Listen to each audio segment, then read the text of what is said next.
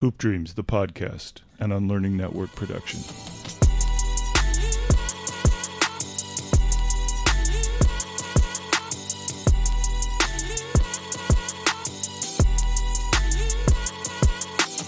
With us today, well, we got a special guest, Agee.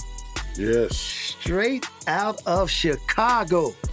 We're talking about Chicago, Illinois, a two-time, not one time, a two-time WNBA champ, a WNBA Finals MVP, a 7-time All-Star, 3-time first-team selection, a all-defensive first team, picked 2006, was the all-rookie team, the 2003 Big East Rookie of the Year, and a member of the USA gold medal team at the 2008 Beijing Olympics.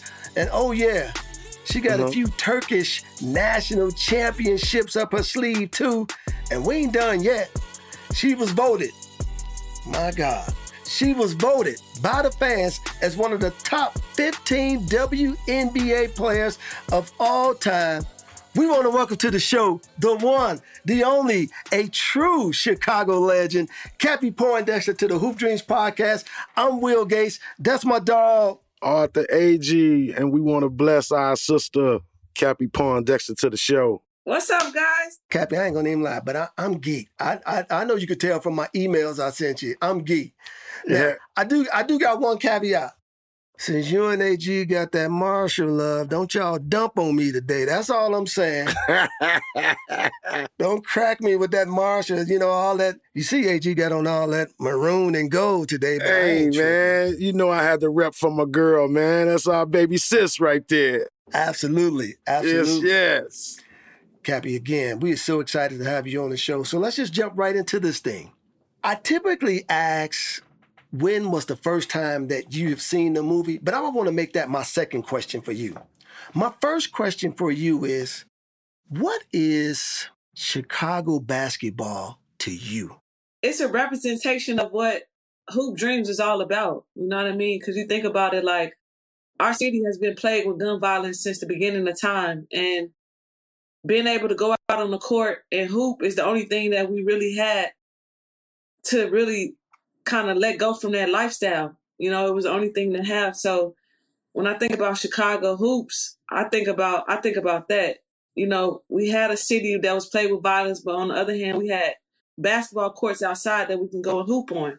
You know what I'm saying? So I just think about those two things, and I think about just how important it is to, it has been for the city and for kids that grew up in Chicago to have the courts, you know what I'm saying? Because without those courts, there wouldn't be a me, there wouldn't be a lot of other people out there. So that's what I think about Chicago basketball.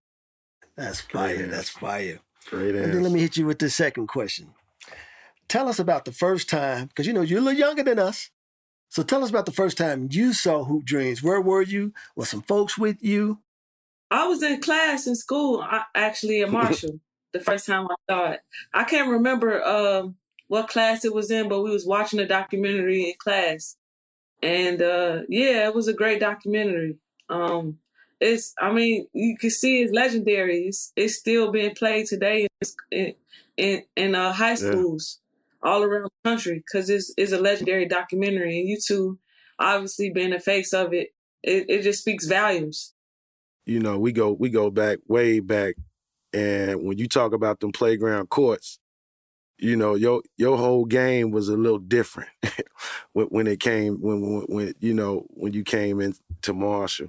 So we already know what the movie did for you in terms of, you know, the legendary program that you played for and the legendary coach that you played for. She just grabbed a pit bull and just let her loose. I mean, I tell guys, you used to play with the guys. You know what I'm saying? Like, you would play with the guys and then go downstairs to practice with your team.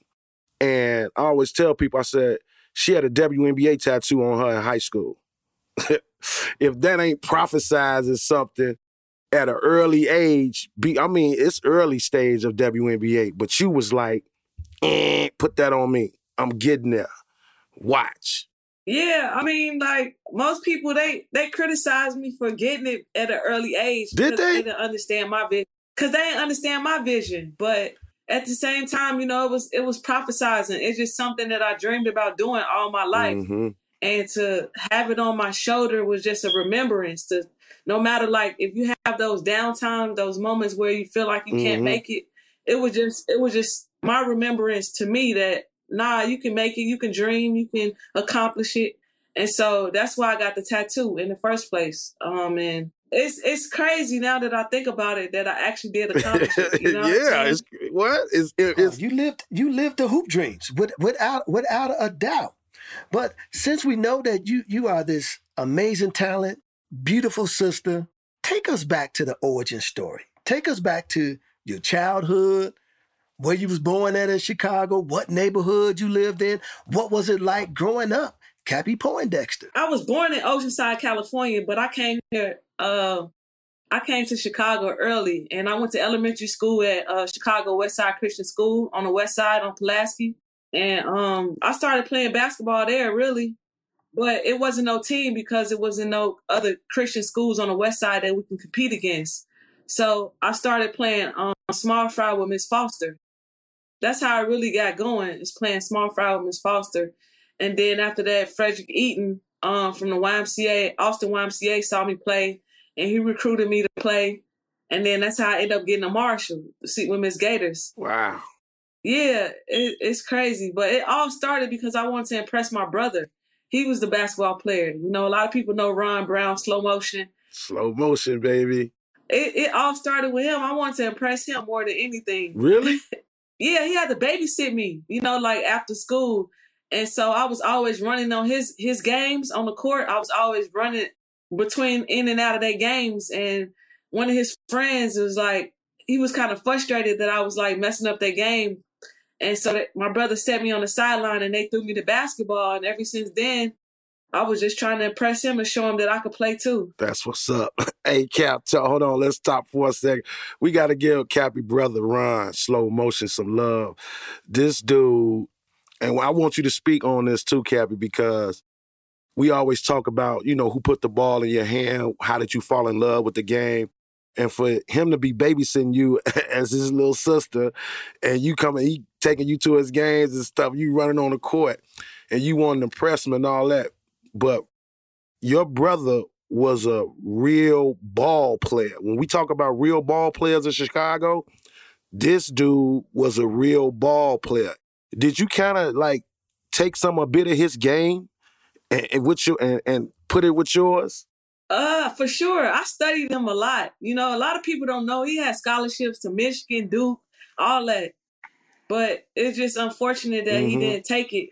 You know, he got sidetracked into some other things, but yeah, Rondo, man, he was a baller. He taught me about, he showed me Michael Jordan, and we studied Michael Jordan a lot. We see your fadeaway. Absolutely. Fadeaway, the up and unders, the crossovers, the pull back, the steps back. I mean, Cappie game is unlimited. But Cappie, tell us about your family, though. I mean, we just talked a little bit about your brother, but, you know, mom, dad, are there any other younger Cappies, older Cappies out there, sisters?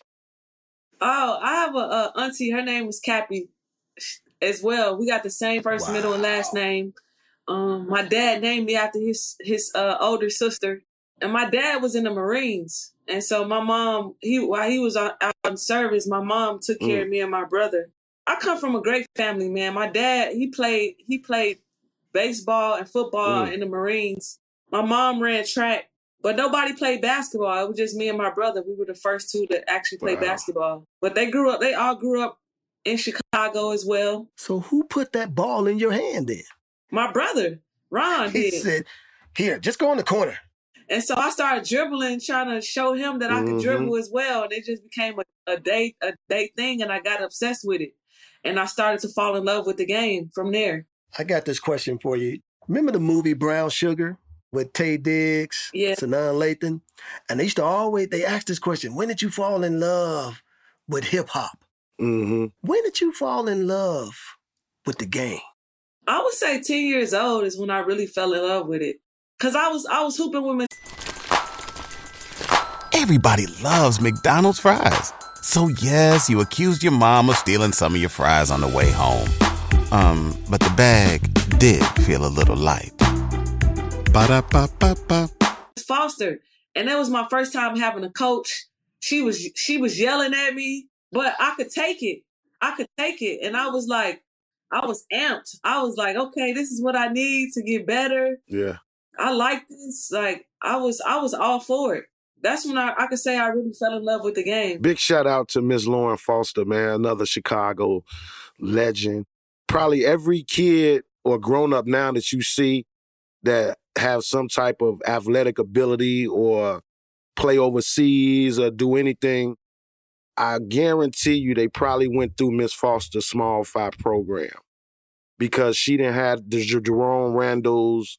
I mean, Summer, everybody, and they all say the same thing. She coaches and teaches tough love. Mm. Like, she not going to let you settle.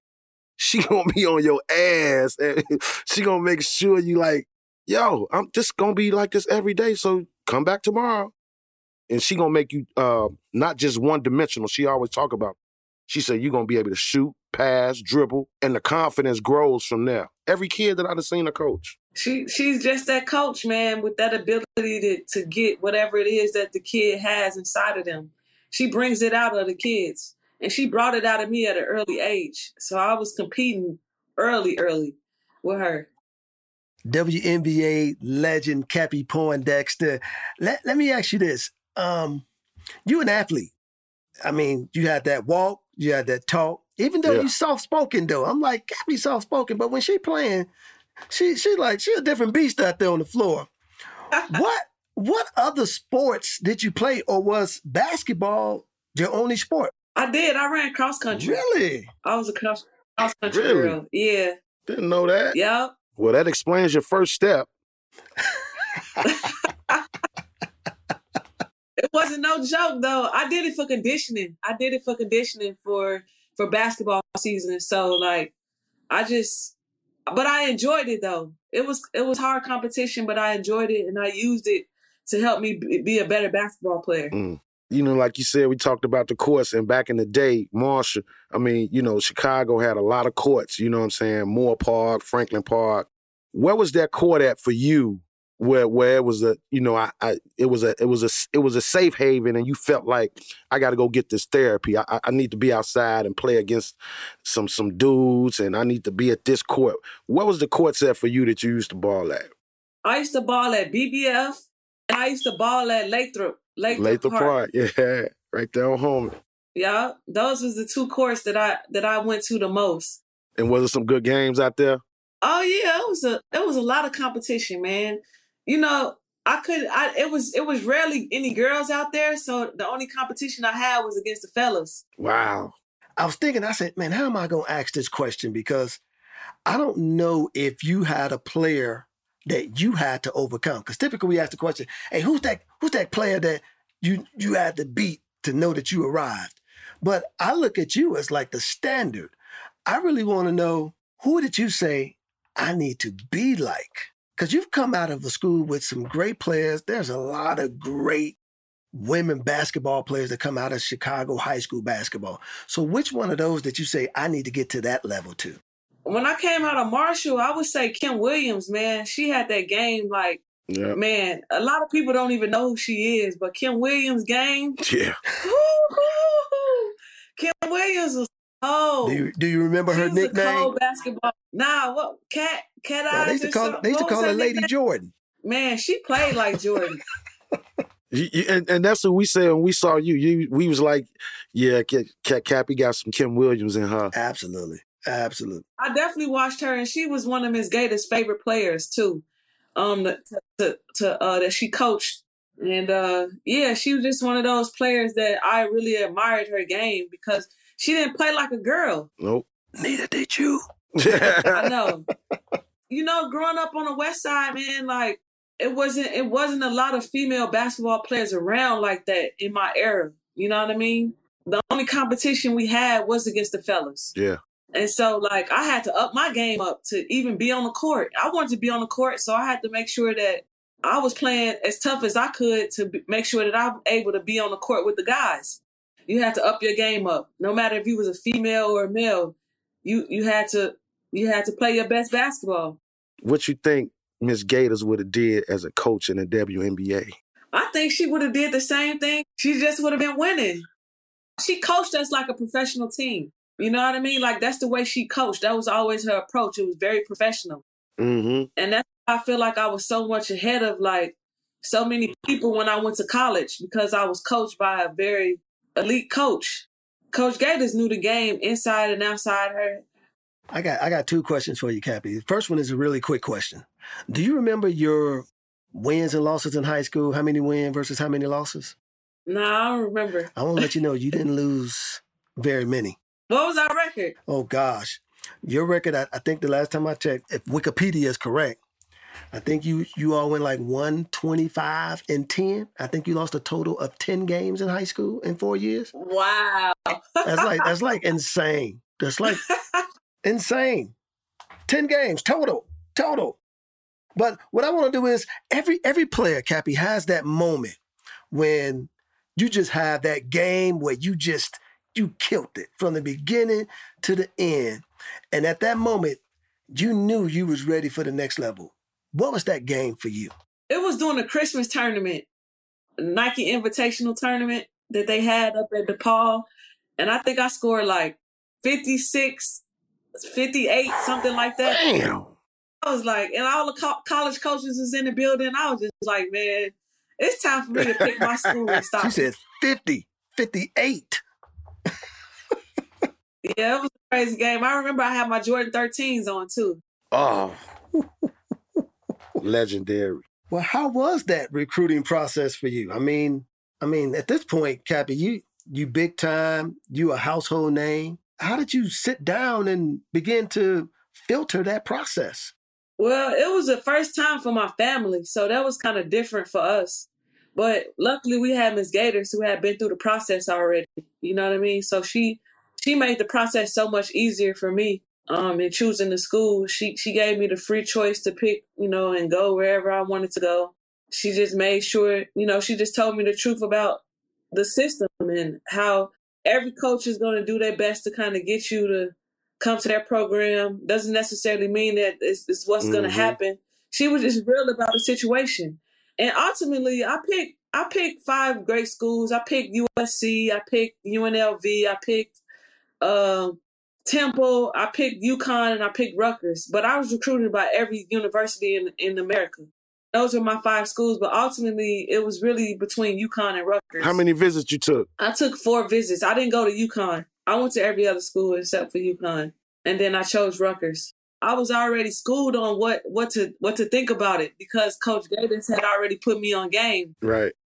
I was just enjoying the process of it all and just to seeing, like, sitting back and seeing how, like, how they would treat me if I didn't want to do certain things, or if, you know, like, certain things didn't matter to me. Like, I really didn't care about all the extra curricular activities that they had planned for us.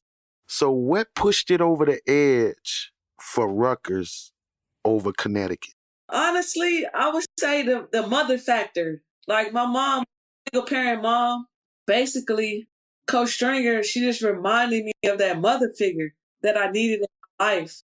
I think that's what won me over to Rutgers instead of UConn. And not to say that Gino wasn't a fit for me, you know, because he was my second choice. But I just thought that it was a better fit for me at Rutgers with Coach Stringer. That's interesting that you do have two similar coaches, and Coach Gators and Coach Stringer, because their mannerisms and things are alike too. But my question for you is, and this is really for a lot of our young women that will listen to the show, up and coming young ballers for the show. What is it like being a woman ball player at Rutgers University? I mean, you're out there in the big city again. Did the women get the same type of benefits? You know, did you see any differences when you were in school between the men and women's programs? It was just one of them instances where the women program was bigger than the men program again. The men program was still trying to find its way. The women program had just came off a Final Four appearance as I was being recruited, so it was a little different. They was getting a lot of the pub and publicity at Rutgers and nationally. So it was a little bit different. But other than that, like, I think both teams were treated equally. You know, Rutgers is just a great all-around. If you went on a road trip and you didn't stop for a Big Mac or drop a crispy fry between the car seats or use your McDonald's bag as a placemat, then that wasn't a road trip. It was just a really long drive. Ba-da-ba-ba-ba. At participating McDonald's. Around school, not just for basketball, but academically. So, yeah, you know, they preached both things. It wasn't just about basketball. Sitting there in the heart of the Big East. I mean, you the Big East when it was still the Big East, you know. I know, and it was fun too. Big East was competitive every night, and then especially when we had to compete against UConn, you know, we gave them a tough time. We gave them a hard time. Yeah. Now, who was on those Connecticut teams when you were playing? Like, who would have been your teammates if you'd have went there? Barbara Turner and I can't think of her last name. It's been so long ago, man. You got to excuse me. But I remember. And Strathers. Those are the two names that I can think offhand. Mm-hmm. Diana had just left. Sue had just left. So he was in the rebuilding stage. I just got to talk about that for a minute because a lot of people don't remember the Big East because they see kind of like now the Big East, you know, it's all of the private type schools. Connecticut did just recently rejoined again. But the Big East really was the birth of, you know, that East Coast college basketball rivalry. Talk to us about just your transition going from the Chicago Public League to Big East Division I high major college basketball. What was that transition like for you? My transition was a little different because I was a Prop 48 student, so I didn't get the opportunity to play my first year. I could only practice. In the games, I had to make sure I had to get my grades in order. What can a kid do, and what did you gain experience from sitting out that year? I gained a ton of experience. I watched so much tape with my coach. I got to practice with the girls. I didn't get to play, so that in itself was an experience in itself because it was tough on me, but at the same time, it taught me a lot to really love the game in a whole different way. But at the same time, I was able to get my grades in order. I ended up getting like a 3.0 GPA. Wow. Where I was able to get my fifth year back.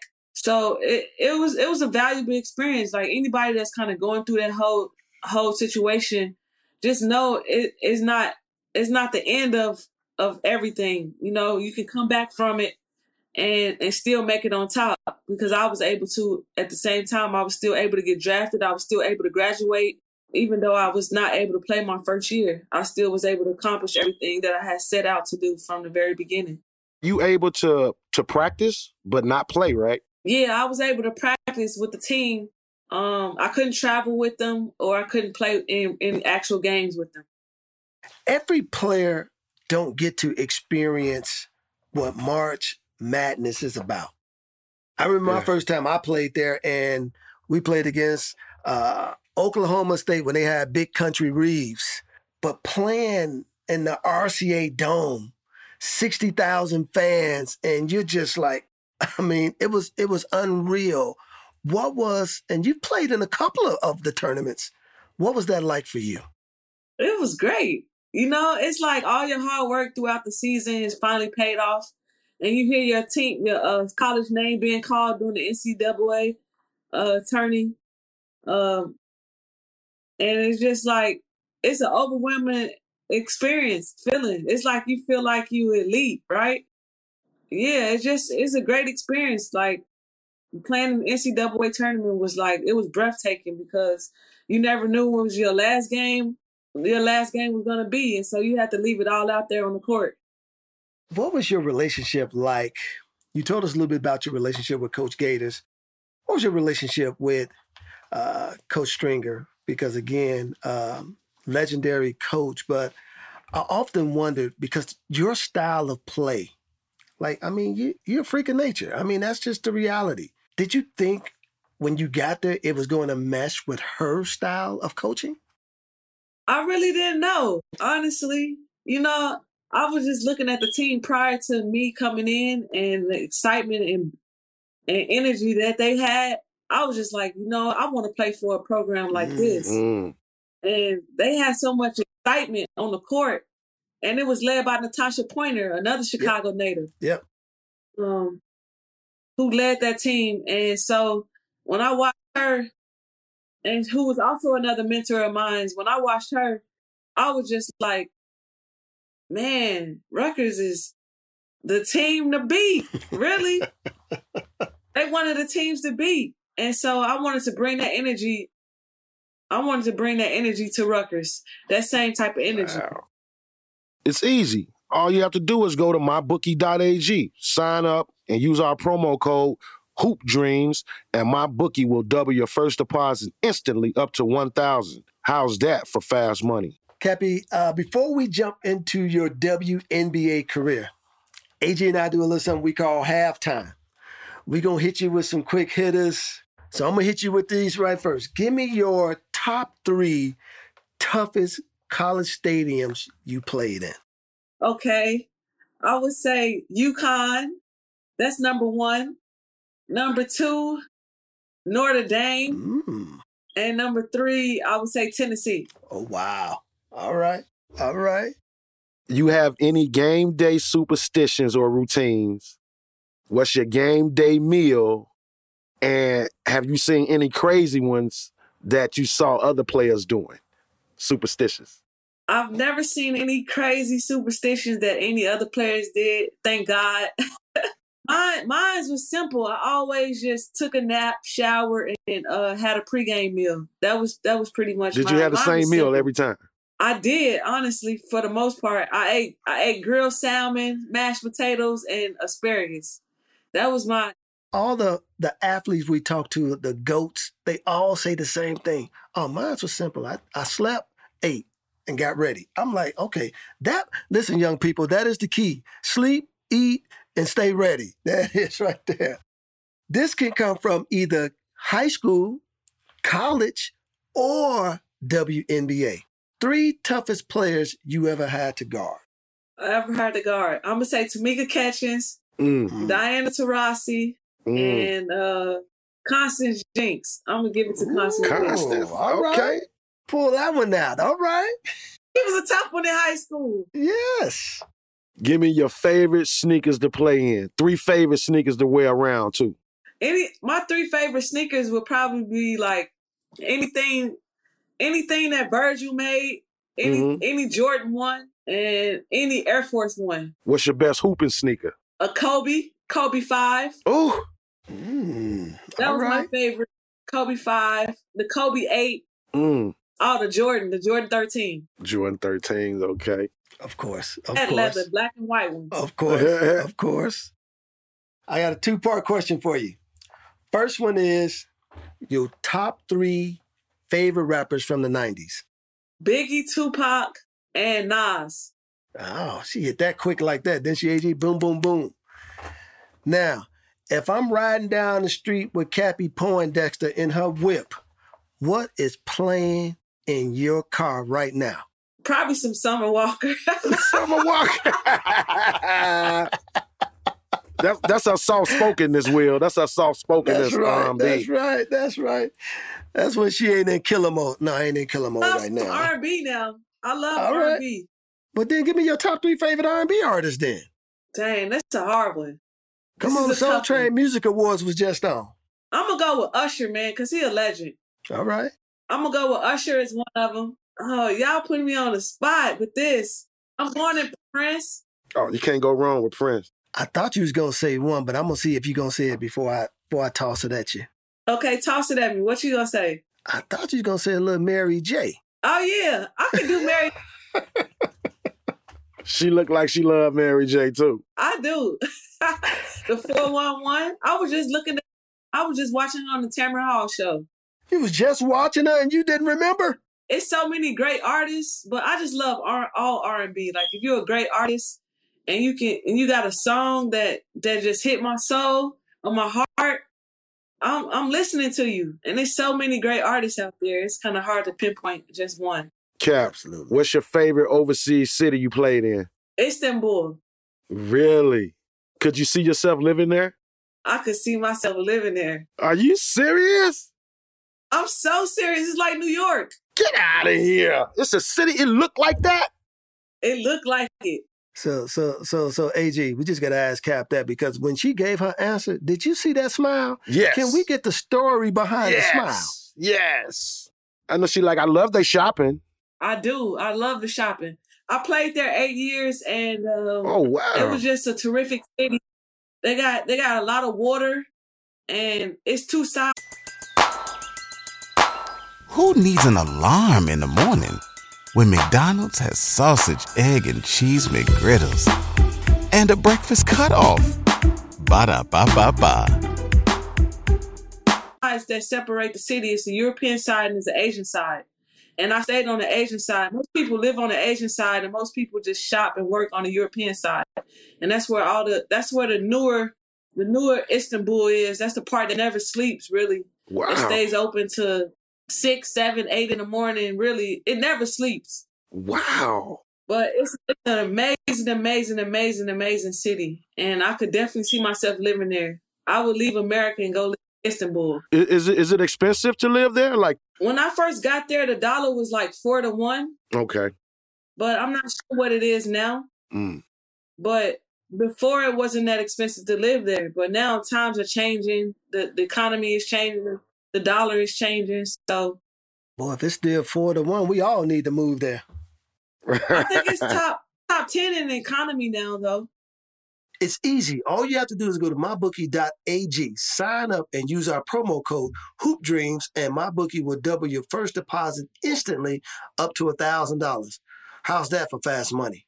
Cappie, thank you for doing halftime with us. We're going to jump into your NBA career. Now, here you are. You're getting ready for the NBA draft.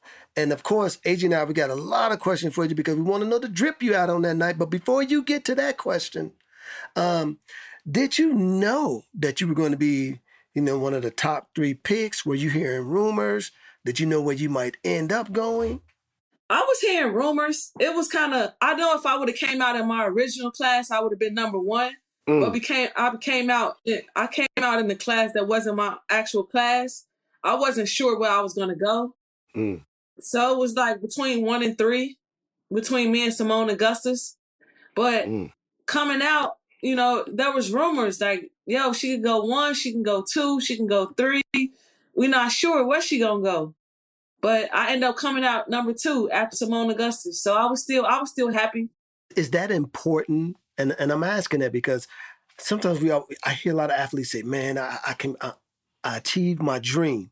But is it, do you care where you end up playing? Do you care what number you were drafted at? I didn't care, honestly. Mm. I really didn't. It really didn't matter to me. I just wanted to play in the WNBA. And honestly, I went to a place that I never expected to go. I went to Phoenix, and I had never been to Phoenix ever before. What was that like when you finally heard your name? What was that moment for you? I was nervous. I was very nervous. I was nervous going on that stage getting my jersey. I'm not going to lie. The first thing I was thinking about, I don't want to fall in these hills. That's the first thing I was thinking about. Get out of here. The second thing is like, I don't want to mess up on my interview. But other than that, it was a great moment. I had my family and my friends there. First of all, you could tell by now, I'm a huge fan of yours. I'm sure you could tell by now. But what I love about your picks, your facial expressions are different in all of your pictures. And I love that because you see a different level of intensity. And I often wanted to ask athletes, when you're playing the game, what is it that you're processing from moment to moment? Well, I mean, for me, it was just always, it was either offense to defense or defense to offense is what I was processing. It was never about the player, the opponent, obviously. They standing in front of you, but it was just more so about my team than anything. I cared about what my team needed. Mm-hmm. Yeah. Because that was more important to me. I'm trying to win games for the ball club, and And the only thing on my mind is just doing that. You know, especially being a franchise player for most of my career, you know, it's all about the wins or the losses, you know, and the city don't want to see you lose. Did you see how smooth she said that? I'm a franchise player. You know, the thing is, though, she went to a city that loves the women's game, too, though. Oh, yeah. Yeah, Phoenix crowd is one of the best crowds in the WNBA, honestly. And it has been since its inception. Yeah. They call themselves, you know, the sixth man, the mighty Mercury. And honestly, they show up. They show up. Them fans show up. And Taurasi, she did a great job of building that momentum before I got there. Yeah. And when I got there, we just made the crowd even better. Everybody wanted to come see us play. But speaking of Taurasi, she sings your praises every time your name is mentioned. But before I ask you a question about her, I just got to go back to here. So you picked second overall, you have your media day, but take us to the moment when you go into that locker room and you see your name on the back of that WNBA jersey hanging in your locker. Man, it's like a dream come true. You know, all your hard work, everything that you worked hard for is right in front of you. You know what I mean? It's like, okay, this is what it's all for right here. And it feels amazing to see that stuff. You know what I mean? And, you know, sometimes you can take it for granted, but, you know, in the beginning and the end, you know, you kind of remember it like the most.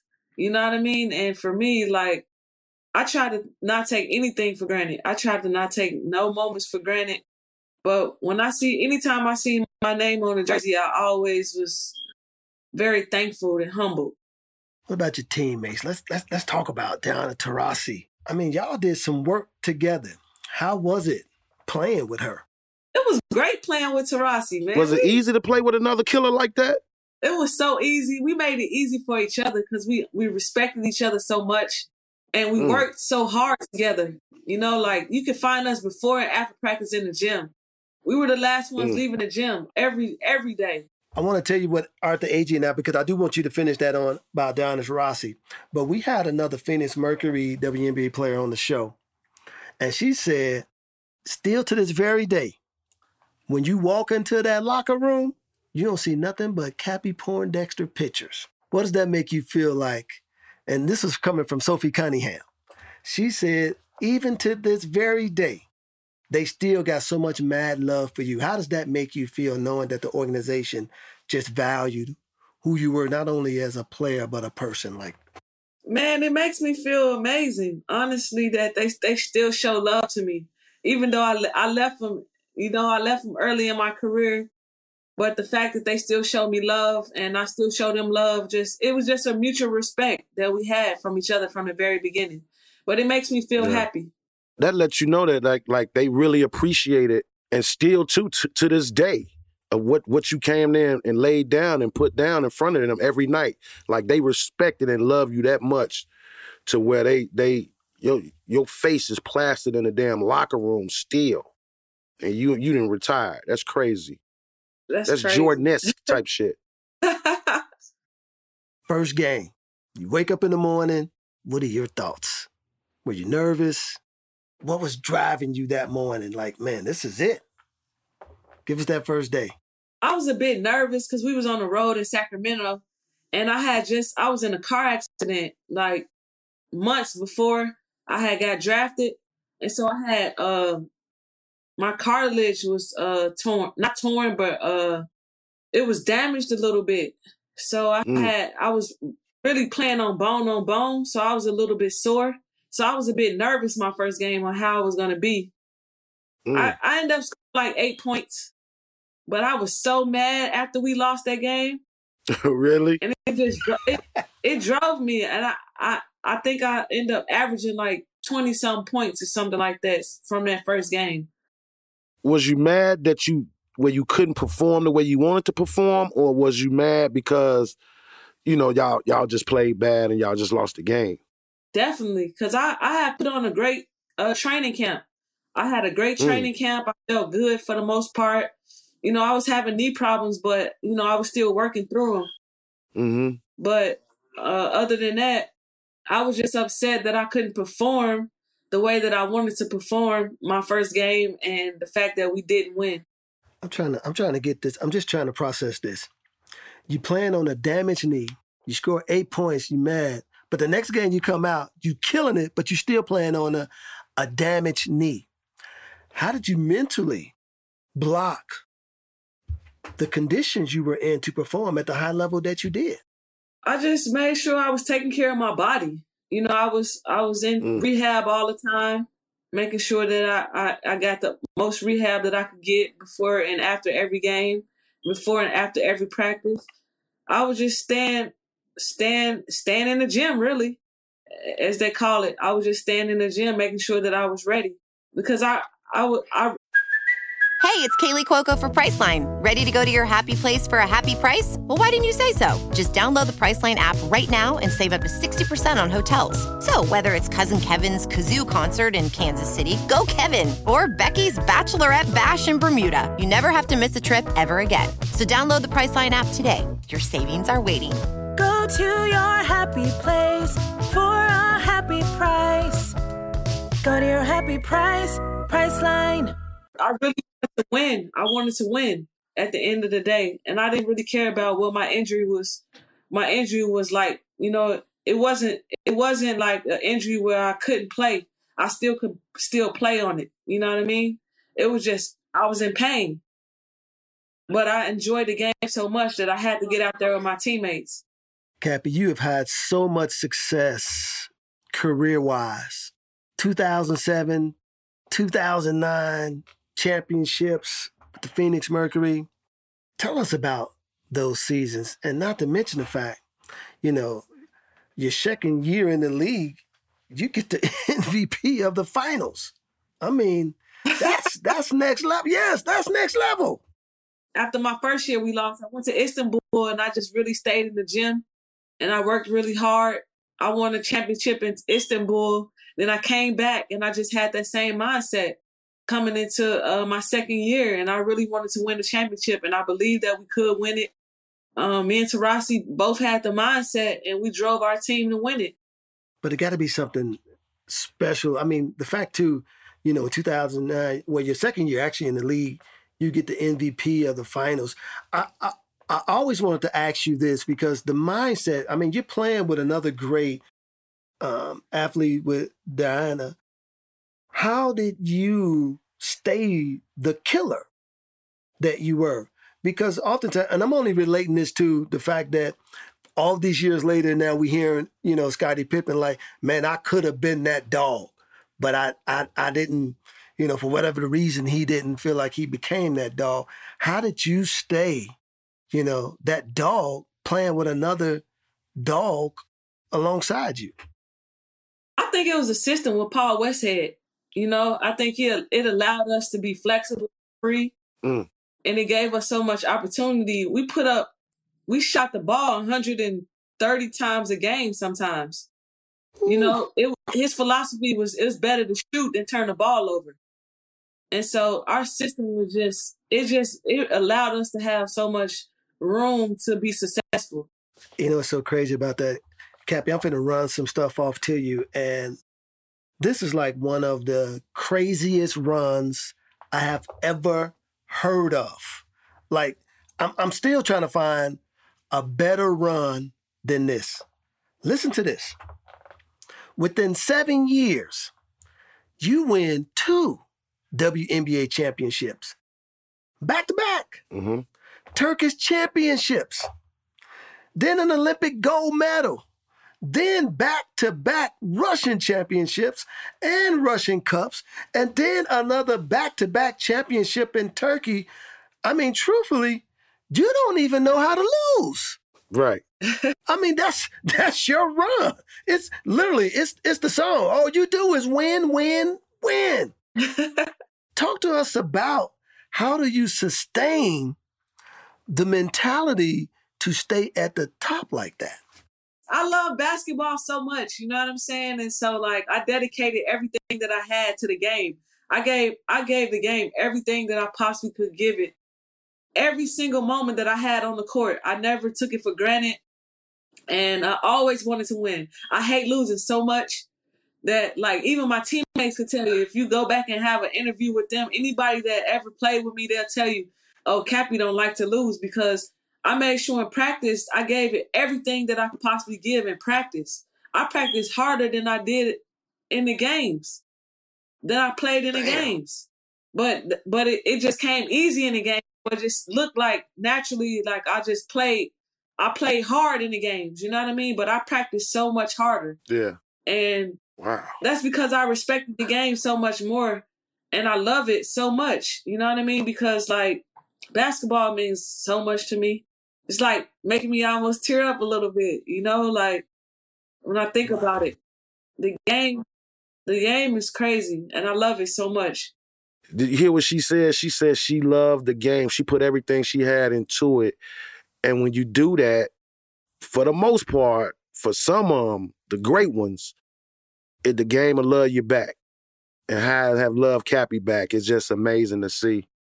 This is my next question for you, Cappie. And this is really have a lot more to do with the mental health aspect, because a lot of women play overseas during the off season to make that extra money too, or to make probably even more money than the WNBA was playing.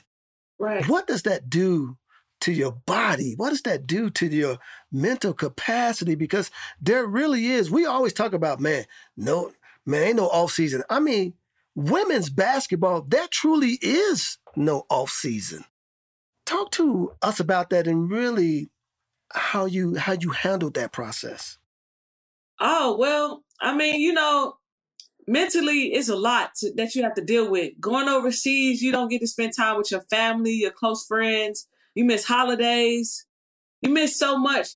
I think that mentally can have an impact on you, and it has had an impact on so many young ladies, that I just try to tell the ladies that, you know, you just got to embrace the culture that you're amongst, because that can help you get through it. Mm-hmm. Because it's hard going over there for 7 to 8 months and not being able to see your family or your friends, you know? But at the end of the day, like, you just got to be thankful that you're able to play basketball, that you're able to still have a career, that you're able to still go and make some money. You know what I mean? You got to be thankful for that at the end of the day. Cappie, I want to jump into you went from the Phoenix Mercury to the New York Liberty, but we got to touch on your experience of coming back home and playing in the Chi for the Chicago Sky. And you're playing with Delle Donne. I mean, you go from just dog to dogs to dogs in your career, but how was it coming back home, playing for your home city? And how did it happen? Okay, I'm going to tell you how it happened. I literally had the contract for me to go play for the LA Sparks in my hand. I get a phone call from Peggy Chapman, and she says, what you think about coming back home to Chicago to play? And I'm like, what? That's kind of crazy. Let me think about it. So I took like a day. I talked to my family, and I was just like, you know what, man, I am getting older in my career. Let me see if I can bring a title home to Chicago. And so I voided the contract out with the Sparks, and then I ended up signing with Chicago. You know, we wasn't able to bring that title home, but me and Delle Donne playing with each other was a great experience. She reminded me a lot of playing with Taurasi. And so, you know, I thought we could bring it home. I really did. But she wasn't happy in Chicago, and so she decided to leave, and we just had to pick up the pieces. Right. Yeah. That was a big loss there, because y'all were building something amazing there. Talk to us a little bit about being transitioning into your career, becoming the vet. You know, you're the veteran on the squad now. You helping others along and bringing them into the fold, helping them understanding the WNBA game itself. What was that like for you? It was cool. It wasn't bad at all. Like, I didn't look at it as a tough job, or as, you know, like I didn't look at it in a bad way. I was just like, okay, like, I could take this on, you know, being a vet on the team. being the person everybody look up to call sometimes when they need advice. I don't mind this role at all. It was great. You know, I thought that I was a great vet for Chicago. I didn't cause any problems. I was just making sure that I was focused each and every day. I set the example on and off the court. And, we were just missing a few pieces. I'm happy that they brought it home, though, with Candace. Can you imagine, Will, a young player being on that team, two-time champ, talking to you, telling you how to prepare, and you just sitting there hanging on every word she say, like, you know, you the rook, listening to this vet talk. Actually, what the Chicago Sky should have did was say, hey, Cap, we owe you one. Come on back and play these last 10 games with us and come get this ring. That's what they should have did. They should have. They should have put you in that wheel. Absolutely. Hey, I tell you, I tell people this all the time, and I love Candace. I love what she did for the city, bringing a chip here. I love Sylvia Fowles. I love Delle Donne, but I tell them, the GOAT of women's basketball in Chicago, the Jordan, starts with Cappie P, man. That's how much we got love and respect for you. We hold you up over any woman baller in Chicago. That means so much. I just want to transition now into the culture of the WNBA, particularly the business aspect of basketball. Like, what have you been up to since, you know, you haven't been playing? Oh, man, I've been writing a lot. I've been writing a ton. Just prepping. I got a feature that I'm working on that I wrote during the start of COVID. And it's about my life story, situation that happened between me and Leon Smith, my ex-boyfriend. Mm-hmm. Finally ready to talk about it after so many years. I actually it's in development now. And I wrote beautiful features too. So I just been writing feature film, script writing. Where did you learn? Where did you get that passion from? Is that something you picked up when you left the game, or is it something that you always, you know, it was a passion of yours that you always liked and had? I've always been passionate about writing, but I was looking for a writer to actually write the feature for me about the story, and I couldn't find one that struck home for me. And so I said, you know what? God is telling me something. Let me just write it myself. And so I ended up writing it myself, and it ended up being really, really good for my first one. And I just been getting a lot of great feedback from it after allowing people to read it. And so I'm not shopping it around yet. I'm just still in the developmental stages of getting the script right before I actually started selling. Beautiful. We would love to hear from you, from your mouth, your truth. You know what I'm saying? We ain't worried about no Chicago sometimes, what they print and all that bullshit. We getting it from the source. Absolutely. You got a working title yet? It's just called Leon so far. Well, listen, we ain't gonna run down the road on that, because we told you earlier that you're a legend to us. So we're going to wait for that story. What I did want to ask you about is, again, particularly to the women's game and the culture of women's game, the growth in particular. Where do you see the women's game now compared to when you were playing? Oh, the visibility. I see it has grown so much. Like, there's so much exposure for these young ladies. They're getting deals now. You see Paige from UConn, she just signed the Gatorade. Mm-hmm. And I think that's huge for the women's game. When I was growing up, it wasn't anything like that. So I think the visibility that they're getting is top tier. And I think that's probably the biggest thing. And I guess my other question would be is, how do you feel like, Agee and I, we laugh about this all the time, but I think low-key, we kind of mad that now, you know, the NCAA letting college players get paid. Right. We glad they getting paid, but we be like, you know what, man, Hoop Dreams came out, we could have made a grip. You know? A crazy grip. How do you feel about that? Because I'm just saying, Your number was 23. I mean, you're the Lady Jordan.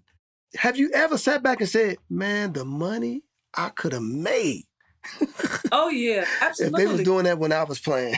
But, you know, sometimes we got to be the martyr. Sometimes we got to be the person that sacrifices everything for the next generation. I think that's what we were chosen to do.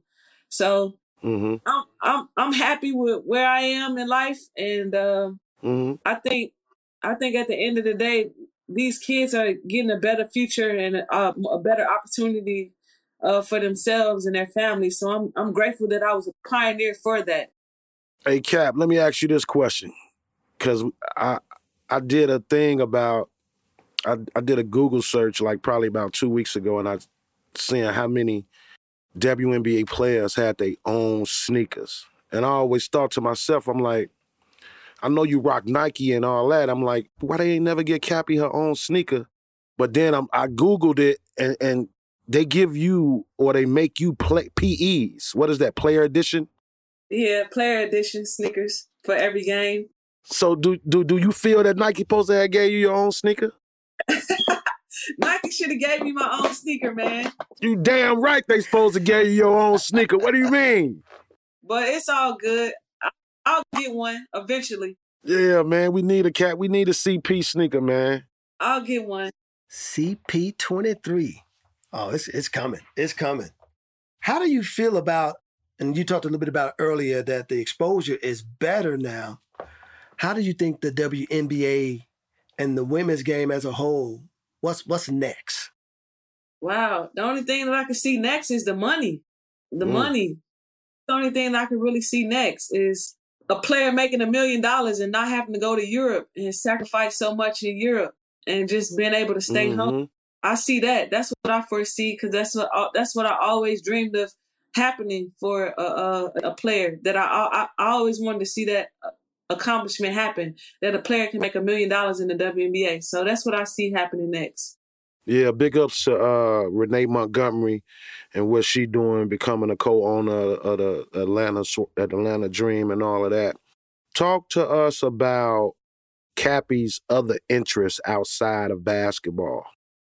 You told us you're writing, your love for writing, and most people have seen. Where does creative, artistic, fashionista come in from? I don't know.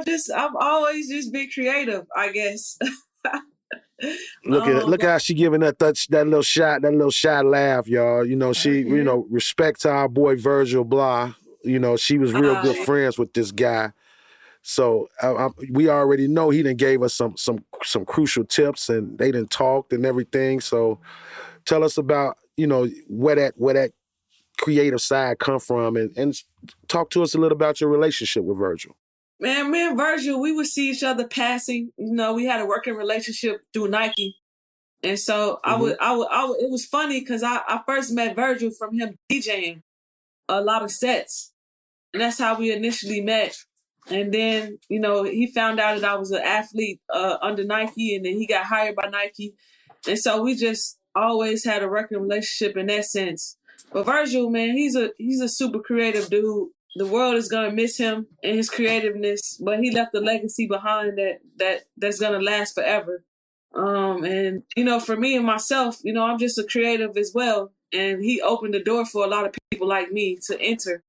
I love the way you express your individuality and how you feel in that day through your wardrobe, through how you dress. Thank you. All I know is this, Cap, that I know we was talking about creativity, but you got a little modeling in your system. Is that something you want to take to the next level? I haven't never thought about it, but, you know, if it happens, it happens. I never say no to an opportunity, you know what I mean? If it makes sense for my brand, I never say no, but...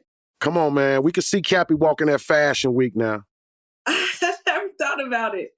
Cap got some heaters on her page, and if you're wondering what her page is, it is CAPPA23. Yeah. Go follow her right now, because it's fire. It's fire. And while you're out there, get you some of that Cappie gear. I love it. How the gear come about, Cap? Oh, I partnered through Will connected me with this brand called Boosted Partnership. And basically, I just started working with the designer, and I was putting out stuff every month with them, with the designer. Mm-hmm. And it just so happened that, you know, it started doing really well. What's the name of it? It's my name. You can go to my link in my bio and tap in this Cappie Pondexter. Okay. And then you can see what it is up for the month. And this month I have mental health T-shirts and gear up for mental health. We had you so long today, and we thank you for your time. No problem. But my dog got one more question for you before we let you go. He got one more question for you. Hit her with an AG. What's next in the Cappie Pondexter's hoop dream?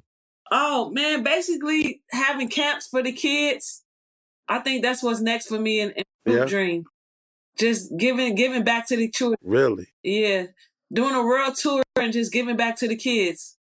That is, ladies and gentlemen, a legend giving back in her next chapter of her hoop dream. So look out for the Cappie Pondexter's Cap World Tour coming to a gym near you. Cappie, I can't tell you how honored I am personally, and I know Agee is, to have you on the show today. I'm just thrilled. I've always been a fan. I'm still a fan. Shed that Chicago blood. It's just so good to see you still out there killing it. Because, you know, again, a lot of the athletes, you know, they kind of just fade, and you stayed and you still living that hoop dream. So thank you for being on the show. Man, we love you. I love you too. Thank you for still being an inspiration, even after your playing days and what you're doing now. We love you, and we appreciate you coming on. I'm the gold of my era. I've been a trending topic. I'm as fly as a feather. My pocket's macroscopic. See, with time, I get better. I'm always in the action, kid. No, I got it locked from Chicago, where the toughest live. Concrete jungle, earn my stripes on the pavement there. You make it here, then you can make it anywhere. No comparison, your game is embarrassing. No one can touch me, I'm all for going there again. Yeah, I think I'm balling like I'm Will Gates. I'm hoop dreaming, trying to fight against a sealed fate. More faith, think I'm balling like I'm Arthur Agee. I'm box office, and one day they gon' have to pay me. Yeah, I think I'm balling like I'm Will Gates. I'm hoop dreaming, trying to fight against a sealed fate. More faith, think I'm balling like I'm Arthur Agee. I'm box office, and one day they gon' have to pay me. Hoop Dreams, the podcast, an Unlearning Network production. Written and produced by Arthur Agee, Will Gates, Matt Hoffer, with audio engineering from Matt Savage. For more episodes, check us out at www.unlearningnetwork.com. Gotta be a dog to survive in this cold weather. Ice in my veins, no need for a warm sweater. I'm coming for it all, best believe I won't let up, yeah. Hey, I think I'm balling like I'm Will Gates. I'm hoop dreaming, trying to fight against a sealed fate. More faith, think I'm ballin' like I'm Arthur Agee. I'm box office, and one day they gon' have to pay me. Yeah, I think I'm ballin' like I'm Will Gates. I'm hoop dreamin', trying to fight against a sealed fate. More faith, think I'm ballin' like I'm Arthur Agee. I'm box office, and one day they gon' have to pay me.